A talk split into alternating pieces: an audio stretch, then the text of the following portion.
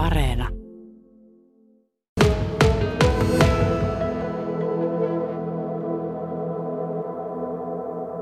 No kyllä minä, minä aina porukas olin, että siinähän oli sitten, kun siihen mainoksia, mainoksia kerättiin ja sillä lailla sitten niihin kansikuviin tuota, ja, ja tuota, sitten oli kova talko aina, kun niitä pain, painos oli 2000 kappaletta. Ja, ja se oli aikamoinen määrä. Ja sitten kun ne saatiin haettua, niin ne piti liimata, ettei niitä saatu kaupan hyllyllä ruveta kattelemaan jo. Ne pantiin liima ja meillä oli sitten Lions Clubin kämpällä aina liimaustalkoot sitten näille verokalenterille. Ai siis niin kuin ikään kuin sinetti. Justiin näin, sinetti päälle, että ilmaiseksi ei saanut kukaan niitä kattella. Oliko sellainen vaara, että niitä olisi tosiaan kaupassa jo selailtu? Kyllä sitten varmasti ne, ne oli, se oli niin kiinnostava, kun me, me tutkittiinkin sitten tätä ostajakuntaa, että toiset osti sen uteliaisuuden takia, että mitä naapuri maksaa veroja, ja sitten taas toinen, että kuinka se niin pienellä verolla pärjää vuodesta toiseen. Tätä oli kaksi tällaista koulukuntaa, että niin, mikä kiinnostusti, kiinnosti toisia enemmän, no toisia vähemmän se asia, mutta näin se oli. Suosittu kirjainen se oli. Ja sitten se jaettiin tosiaan kauppoihin, annettiin ja tuota, se oli meillä Leijonilla paras tulo, tulolähde monena vuonna. Me, tätä toimintaa, mehän, mehän sitten nuorisotyön työn tukemiseen käytettiin ne varat, mitä meille, meille jäi, niin se oli erinomainen kohde tämä. Eli vähän niin kuin rahasampo. Rahasampo meillä, joo, monena vuonna. Muistatko yhtään summia, millaisia en, summia? Sitä mä ko- koitin miettiä, mutta en, en muistanut, mutta kumminkin huomattava summa se oli, koska että siis kun silloin eli vielä markka kautta, niin, niin, niin, niin useampi tuhannen siitä tuli kuitenkin. Ja jos Ilmajon kokoiselle paikkakunnalle tilattiin 2000 oli tuo painos verokalentereista, niin jäikö niitä yli? Kyllä hyvin vähän, hyvin vähän.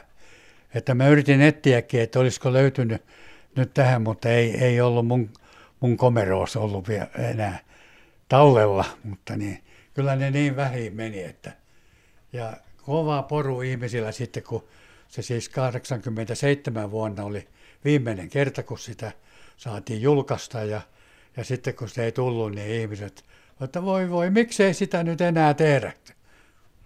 Ja eikö se ollut vähän kuitenkin sellainenkin tuote, että sitä vähän niin kuin häpeillen ostettiin ja vähän pidettiin piilos, mutta kaikki kuitenkin halusivat? Näin se oli, että se vähän, vähän salaa niin kuin ostettiin, että pantiin poveen sitten noin, että ei näytä, että minä nyt niin utelias olisin.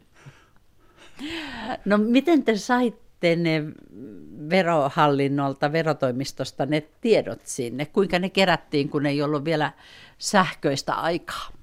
No sitä mä en oikein osaa sanoa, että mitä, mitä siinä, mutta mun mielestä ne oli kunnittain ne verot, lapot, että niin oli sellaiset, sellaiset listat, mitkä me saatiin sitten, josta, josta meidän piti sitten, meidän painatettiin ne sitten tietenkin, mutta meidän piti tehdä sitten tämä alustava työn painotaloa varten sitten, että, että niin, niin, se oli aikamoinen työ kyllä, mutta tuota, se kannatti. No muistatko Jaakko Koivisto, että tuliko sitten muuten minkälaista palautetta teille tästä verokalenterista Leijonille? No hyvin vähän tuli, tuli sellaista negatiivista. Yleensä sitä, sitä tykättiin, että, että kun on tällainen kirjainen olemassa. Ja se oli sellainen hyvä, hyvä sellainen vi, vihko, se oli vai, helppo käsitellä, että se ei ollut, me, me, kun nähän olisi sellaisia blankettia ollut, mitä erotoimistosta sai, niin eihän niillä olisi voinut käsitellä juuri mitenkään. No Jaakko Koivisto, nyt kun tosiaan taas verotiedot tulevat ja, ja tosiaan niitä on lehdet ja mediat pullollaan, niin luetko heti keskiviikkona aamusta alkaen verouutisia? En katso muuta kuin nämä suuret, suuret, vaan että ei mua sillä lailla kiinnosta, kiinnosta nämä naapurien verot. Ulla Hakariskus, sä olet jo eläkkeellä verojohtajan tehtävistä, mutta olet pitkin poikin pohjalaiskuntia ja maakuntia verohallinnon parissa työskennellyt, niin kuinka tuttu juttu sulle on nämä leijonien aikanaan keräämät verotiedot ja niistä julkaisemat verokalenterit? Ne ovat hyvin tuttuja. Se oli silloin ennen vanhaa jokavuotinen, jokavuotinen juttu. Ja siinä yhteydessä, kun verotus valmistui, niin sen jälkeen sitten myöskin ne veroluettelot voitiin julkaista ja, ja myydä. Ja se oli varmaan, annettiin hyvän tekeväisyyteen paljon sitä, sitä, mitä siitä syntyi, mutta että nyt veronäyttely oli semmoinen vuoden yksi e, piste, johon aina verotuksessa päädyttiin. Ja, ja se oli se verotuksen valmistumisajankohta. Sieltä veronäyttelystäkö sitten nämä esimerkiksi näiden Lions edustajat hakivat, hakivat nämä oman kuntansa verotiedot, kun siinä vaiheessa, kun vielä oltiin ihan manuaalisessa vaiheessa? Kyllä, joo, silloin oltiin ihan manuaalisessa vaiheessa, että ennen kuin verotus valmistui, se oli marraskuun ensimmäinen päivä, kun se valmistui, niin silloin verotoimistoon tuli tiettyjä ihmisiä keräämään tietoja noista meidän, meidän luetteloista ja, ja tekivät niistä tämän, tämän myytävän veroluettelon ja, ja samoin silloin muutkin ihmiset sitten ryntäsivät katsomaan kaikkia tuttuja. Siellä oli yleensä ne samat ihmiset tuli joka vuosi vihkoineen ja kävivät mahdollisesti jopa useampana päivänä hankkimassa tie, tiedonhalulleen jonkinnäköistä täyttymystä, kun sai tietää, mitä naapurit tienas. Se oli melkoista hupia. Se oli sitä, joo. Ja siellähän nyt tietysti oli monta kertaa vähän tunteet kuohahteli, kun olikin tullut enempi veroja kuin oli odotettu ja muuta. Että ne oli aika, aika semmoisia mielenkiintoisia päiviä. Nythän verotoimisto piti kymmenen päivää auki veronäyttelyä joka kunnassa, joka, joka tuota, kuului silloiseen veropiiriin, missä, missä tämä julkaistiin.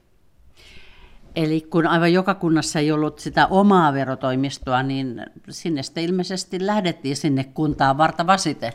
Kyllä, kyllä. Se oli ilman muuta. Sinne sitten lähdettiin, että no, verotoimisto vei kunnan talolle niissä paikoissa. Sanotaan nyt mun ensimmäinen paikkani oli Ähtäri ja siellä oli Soini ja Lehtimäki näitä muita, muita kuntia, jotka kuulu siihen piiriin, niin sinne me lähdettiin mappien kanssa silloin ensimmäinen 11 ja vietiin sinne kunnantalolle ja siellä oli virkailijat sitten opastamassa ja sieltä sitten sai tiedot, tiedot myöskin hakea sieltä oman kunnan, kunnan talolta. No tultiinko niitä veroja selailemaan mistään muusta intressistä kuin vain siitä uteliaisuudesta? Kyllähän siellä varmasti oli semmoisia semmoisia tuota, tietoja, haettiin tilastointia ja oli, oli erinäköisiä perusteita varmastikin, minkä takia niitä tietoja hankittiin. Mutta ihan kaikkia en, en todellakaan tullut tie, tietämään, että mitä kaikkia he, mihin tarkoituksiin, mutta nehän oli täysin julkisia sitten ne julkiset tiedot. No itse siellä verohallinnossa, verotoimistossa työskennelleenä, niin odotitko kauhulla noita päiviä vai, vai tuota, oliko, oliko ne ihan hyviä jalkautumishetkiä kansanpari? Joo, kauhulla ei toki. Ne päivät, päivät olivat työpäiviä siinä missä muutkin, mutta tietenkin joskus oli, niitä kuuntelin niitä mm, pitkäaikaisia virkailijoita, niin kyllähän siellä joskus oli oli pöydät lennellyt ja, ja käyty vähän puhumassa rumia verovirkailijoille ja, ja muuta, että, että ne oli semmoisia ehkä mielenkiintoisia päiviä. Oliko ne verovirkailijan syy, jos naapuri ei ollut maksanut muka tarpeeksi veroja? No ei ehkä niinkään. Yleensä siinä sitten varmasti sitä omasta verotuksesta aina hikennyttiin, eli tota, oltiin sitä mieltä, että nyt ei ole mennyt ihan niin kuin pitäisi. Mutta se veronäyttelyn tarkoitushan oli, että jos siellä on joku virhe, niin siitä voi tehdä oikaisuvaatimuksen ja se asia oikaistaan, mikäli siihen on perusteet.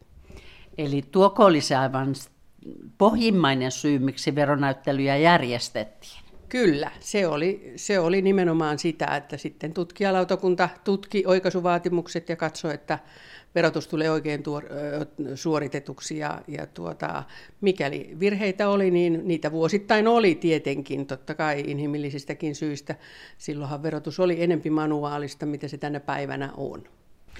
Ulla Hakarisku, olisiko tänä päivänä 2020-luvulla enää mitään mieltä julkaista verokalenteria, jos se noin niin kuin lain puitteissa olisi mahdollista? No ei todellakaan minusta olisi, että kyllähän ne julkiset tiedot on edelleenkin olemassa.